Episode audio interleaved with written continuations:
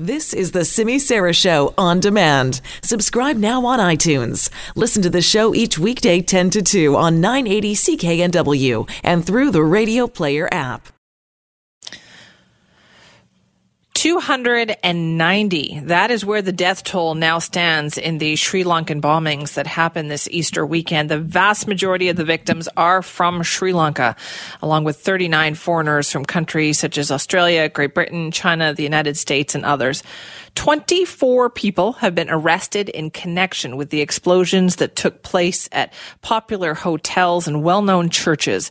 This is a, a country that is very religiously diverse. About 7.5% of the population in Sri Lanka is Christian. The vast majority, 70% are Buddhist, about 12% are Hindu, and almost 10% are Muslim. Now, information and kind of visuals about the explosions has been a little slow to come out of the country, and that may have to do with the fact that the government has blocked social media sites such as WhatsApp and Facebook after the attacks happened. Uh, they said it was to prevent misinformation being spread, and that's there's that's a very legitimate concern. But there are also questions about what the government may or may not have known or what they were warned about ahead of time questions. Who did this? Why? I mean, people are still wondering. They want to know what went on here. Now, outlets like the New York Times are reporting that the government did have warnings about the attack. The Times is reporting that as early as April 4th, security agencies in India shared specific intelligence about the possibility of suicide attacks with counterparts in Sri Lanka. So questions surround the president who controls the security services for what he did and didn't know and what he did or perhaps did not pass on. So the country's president has now given the military some pretty sweeping powers to arrest and detain suspects after the nine bombings in this case.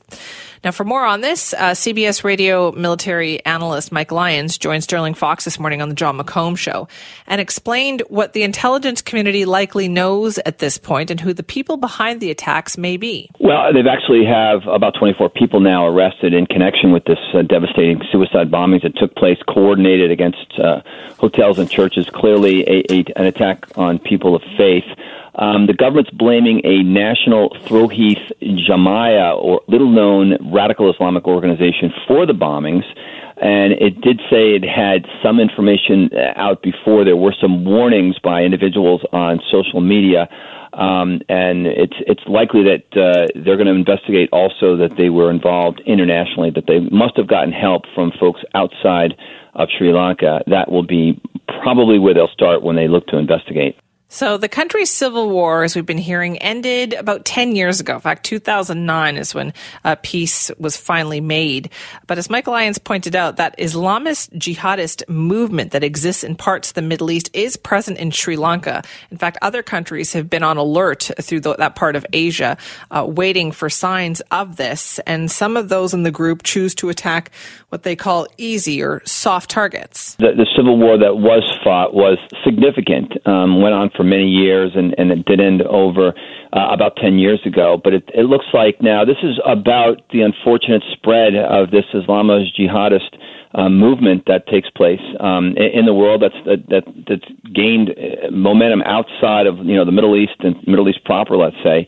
Um, and they look for targets of, of opportunity uh, and use these ter- terrorist threats. I mean, there's nothing you can do to prevent a suicide bomber other than stop the means from the individual of having the capability to do it, and that's probably where the government said that they failed. They, sh- they should have been more vigilant in, in taking this threat more seriously and checking in on these people before it happened.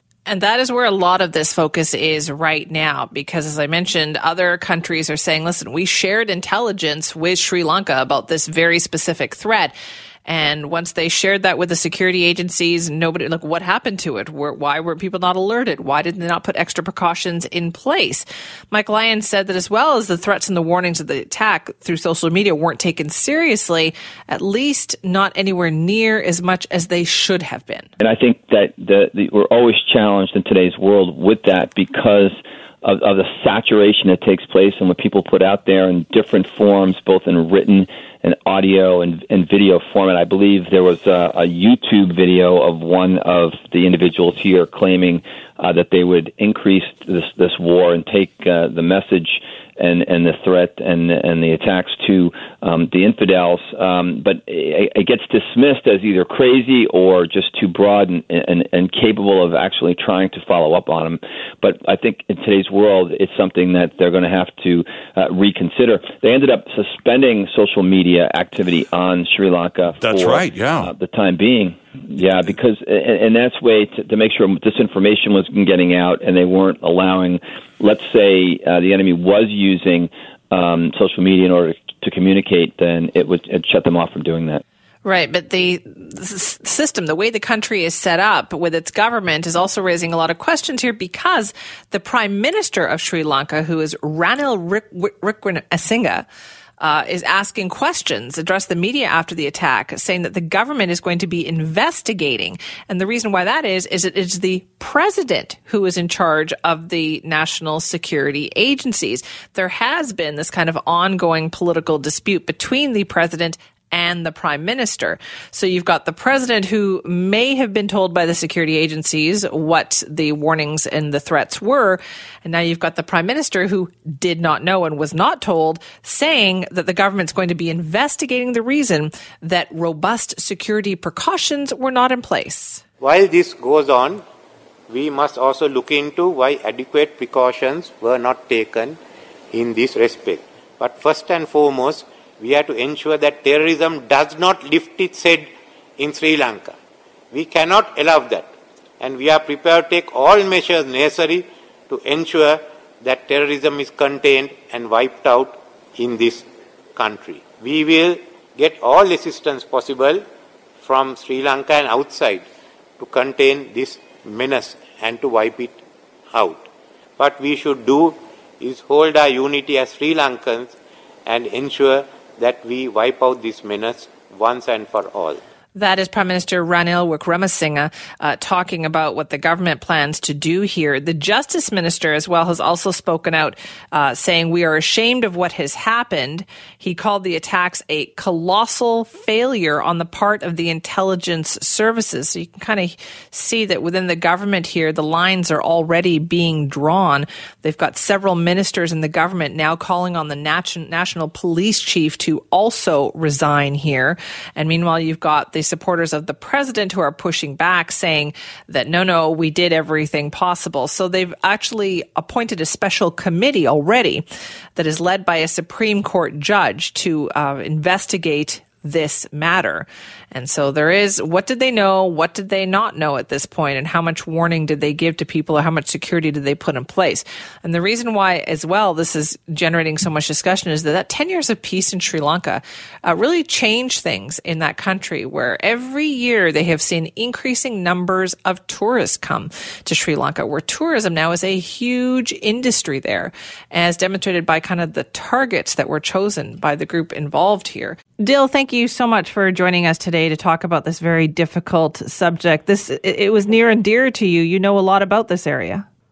I do, uh, Simi. Um, I was I'm a Sri Lankan now living in Ireland for the last 20 years, and I, I left Sri Lanka when I was 21. Like many LGBTQ people, I, I felt I had to leave uh, because homosexuality is yet to be decriminalized in Sri Lanka. But but having said all that, it's still uh, my my home country, and I absolutely adore it and and we really thought that it's nearly a decade of peace. You know, so the civil war ended in 2009, and we we genuinely thought that these times were were really got behind us. And I think I speak for all Sri Lankans, not just the ones who are living in Sri Lanka, but around the world, that we're really shocked that um, we're back. It feels like we're back in that horrible, traumatic place again, where we're almost afraid to watch news uh, because there was another explosion today, and it just feels too too familiar for us all. Yeah, was is that what it was like before the peace did happen ten years ago? Yeah, it was always a there's an element of unpredictability. You just didn't know when uh, there would be a, a bomb and where it would happen. It was just uh, you know, it is very difficult for people to actually live uh, live a you know a, a sort of a normal regular life because uh, it just went on and on for for decades, and it was mainly be- between the Tamils and the Sinhalese, which are mainly the Buddhist and the, and the Hindu. And this has really caught us by surprise that for the first time Christians have been targeted. And for me personally, the church, St. Anthony's Church in Colombo, would have, would have been the church that my family went to. I have very fond memories of growing up in Sri Lanka and going to that church with my, my with my grandfather. And that church um, has a special significance for people from Colombo because it's very inclusive. You have Buddhist, Hindu, and Muslims who go to that church because um, Saint Anthony, for for some reason, is is is um, respected by people from different religions. And is the lovely thing is you would have a Christian uh, worshiping shoulder to shoulder with a with a Hindu person or a Muslim person in this church, and it's really quite tragic that this had to be the target of this. And then the hotel, the Cinnamon Grand, would would be a hotel that I, I stayed in just less than a year ago, and my cousin, my, my my the entire family was meant to be having lunch there, and the manager who took their reservation and sadly mm. died in the in the in the bomb blast. So it it is extremely close to my heart, and it's uh, horrific to to know that unfortunately all this is happening, unfolding all over again. Dil, how large is the Christian population in Sri Lanka? It's quite large. I believe it's about 1.7 million. I mean, it, uh, for for a small country, we have a quite a large population. Uh, I think it's 17 or 18 million uh, people, uh, and you know, we're trying to explain that to Irish people uh, who, you know, our country here is like about six million people. They're like, "What? you know, it sounds so so big." But the beauty about Sri Lanka is that they've had four major religions. You have the Buddhists, we have the Hindu, we have the, we have the Christians, and the um, the Hindus, and we all live you know, side by side, um, be coexist happily. Anyone who's ever traveled to Sri Lanka will be very familiar that one moment you could hear the call for prayer from the mosque, and the next moment you'd hear church bells ringing. And we actually would um, we observe all the public holidays, like Buddhists the the full moon is a sacred day for them. So on a on a monthly basis, we have a bank holiday on the full moon. And then this before we talk about Christmas and Easter, and before we look at the Muslim holidays and the Hindu holidays. So it's I know in a way Sri Lanka is a model how you know religion mm-hmm. can coexist. And yet, we, we've ha- we've had you know uh, numerous uh, acts of senseless violence over the years. And you know, when the civil war ended in 2009, I, and I, I know I speak for many Sri Lankans we were all very uneasy at how it ended because it didn't feel like there was real meaningful resolution uh, between the two parties involved. And, and I suppose I, I, in some way, feel this was something that was going to reemerge because you know the road peace is is is a very long, hard, and precious one. And and I I really felt in 2009 the way it was handled, it wasn't done in a in a way that um, that was that brought meaningful uh, resolution for both sides. So it's it's really sad that we might we may be at the start of uh, yet another conflict in our country. There was a lot of questions about the, the, what the government knew or didn't know, perhaps leading up to this. They also blocked some social media sites such as Facebook and WhatsApp immediately after the bombing. What what kind of relationship does the government have with the people there? Ah, well, it, it's really interesting when it comes to media and, and Sri Lanka because my my cousin. Um, and I'm going to try and not get upset when I mention his name, Richard de Zoysa would be the first Sri Lankan journalist who died over 25 years ago because of his journalistic integrity. And they still commemorate his um, his death on an annual basis because he spoke out during the, the troubles in Sri Lanka and leaked to the international media just the, the level of discrimination that was happening um, between the Sinhalese and the, and the Tamils, and and as a result, he was actually murdered and by by the Sri Lankan death police. So so there is a a very uh, again uncomfortable history there between the Sri Lankan government and the media, and it and I find it very interesting that there ha- there haven't been any images of the the hotels that have been that were affected. Yeah by the bomb blast. You know, you only see the pictures of the of the, the churches, and I think it's mainly because of the tourist industry. They don't want uh, this this horrendous incident to impact on the tourist um, trade of, of in Sri Lanka because it is uh, unfortunately one one of their uh, biggest industries.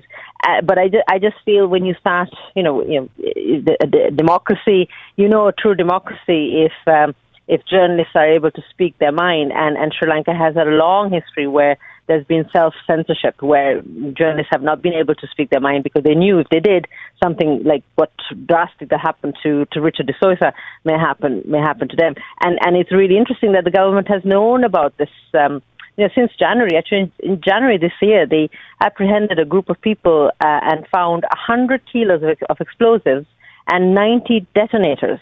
Uh, and this was just in January. So, so they knew something was happening, and, and I believe that even the ministers were told to increase the security detail, which they did. But unfortunately, none of this information was passed on to the public because I think again they, they didn't want to maybe uh, you know maybe make people panic, maybe even um, let it leak into the international press, which then would uh, maybe impact on the tourist rate. And and I think that is a really dangerous ground because what what's more important here is people or profit. Absolutely, people are more important. And I know there's a lot of Sri Lankans, uh, a lot of us living either there and abroad, how outraged at the fact that the Sri Lankan government knew this and they didn't act in a in an efficient uh, and timely fashion. It's interesting, though, that when you talk about the tourism industry in Sri Lanka, because 10 years ago that wouldn't have been the case. And so that really indicates how, how far Sri, Lankan, uh, Sri Lanka has come when it comes to peace and, and putting that out there in the world. Mm, yeah, ab- absolutely. I mean, it, in 10 years, I think um, people are feeling much more comfortable about traveling over to Sri Lanka. Even when I went over last year for the first time in uh, in, in a number of years um, because my mother was ill, I remember being quite surprised at the the, the uh, growing up in Sri Lanka, I was so used to police and army checkpoints uh, every every few uh, you know kilometers. You know, uh, going into a hotel or even going through the airport, you wouldn't be able to go into a government building without um, you know metal detectors. You know, it was a very common um, way of life. But and last year when I went there, there was none of that. You know, so so there was a, a real feeling I felt that um, people thought, oh, the troubles are very much behind us. Uh, and maybe there's an element of, you know, they're realizing now, hang on, maybe we were a little bit too complacent and we didn't take uh, the what happened in, in January and the few other incidents they had. Even they had an incident, a serious, quite a serious incident last year as well, which involved a, a death of a of a, a, a, a Buddhist uh, a man and, and a Muslim man. So these are all, I think, um, incidents that should have been taken more seriously. Uh, and you know, instead, and, and instead of uh, and, and instead of worrying about how is this going to impact the image of Sri Lanka, again, let's bring it back to the people. You know, people's safety is, is very important. And, and if something like this is happening, there are undercurrents. You know, we need to be mindful of this because there's, there's political unrest. Let's bring everybody to the table and let's talk it out before it escalates to to senseless violence. Well, Dil, thank you so much for talking to us about that. Thank you so much, Simi, for having me.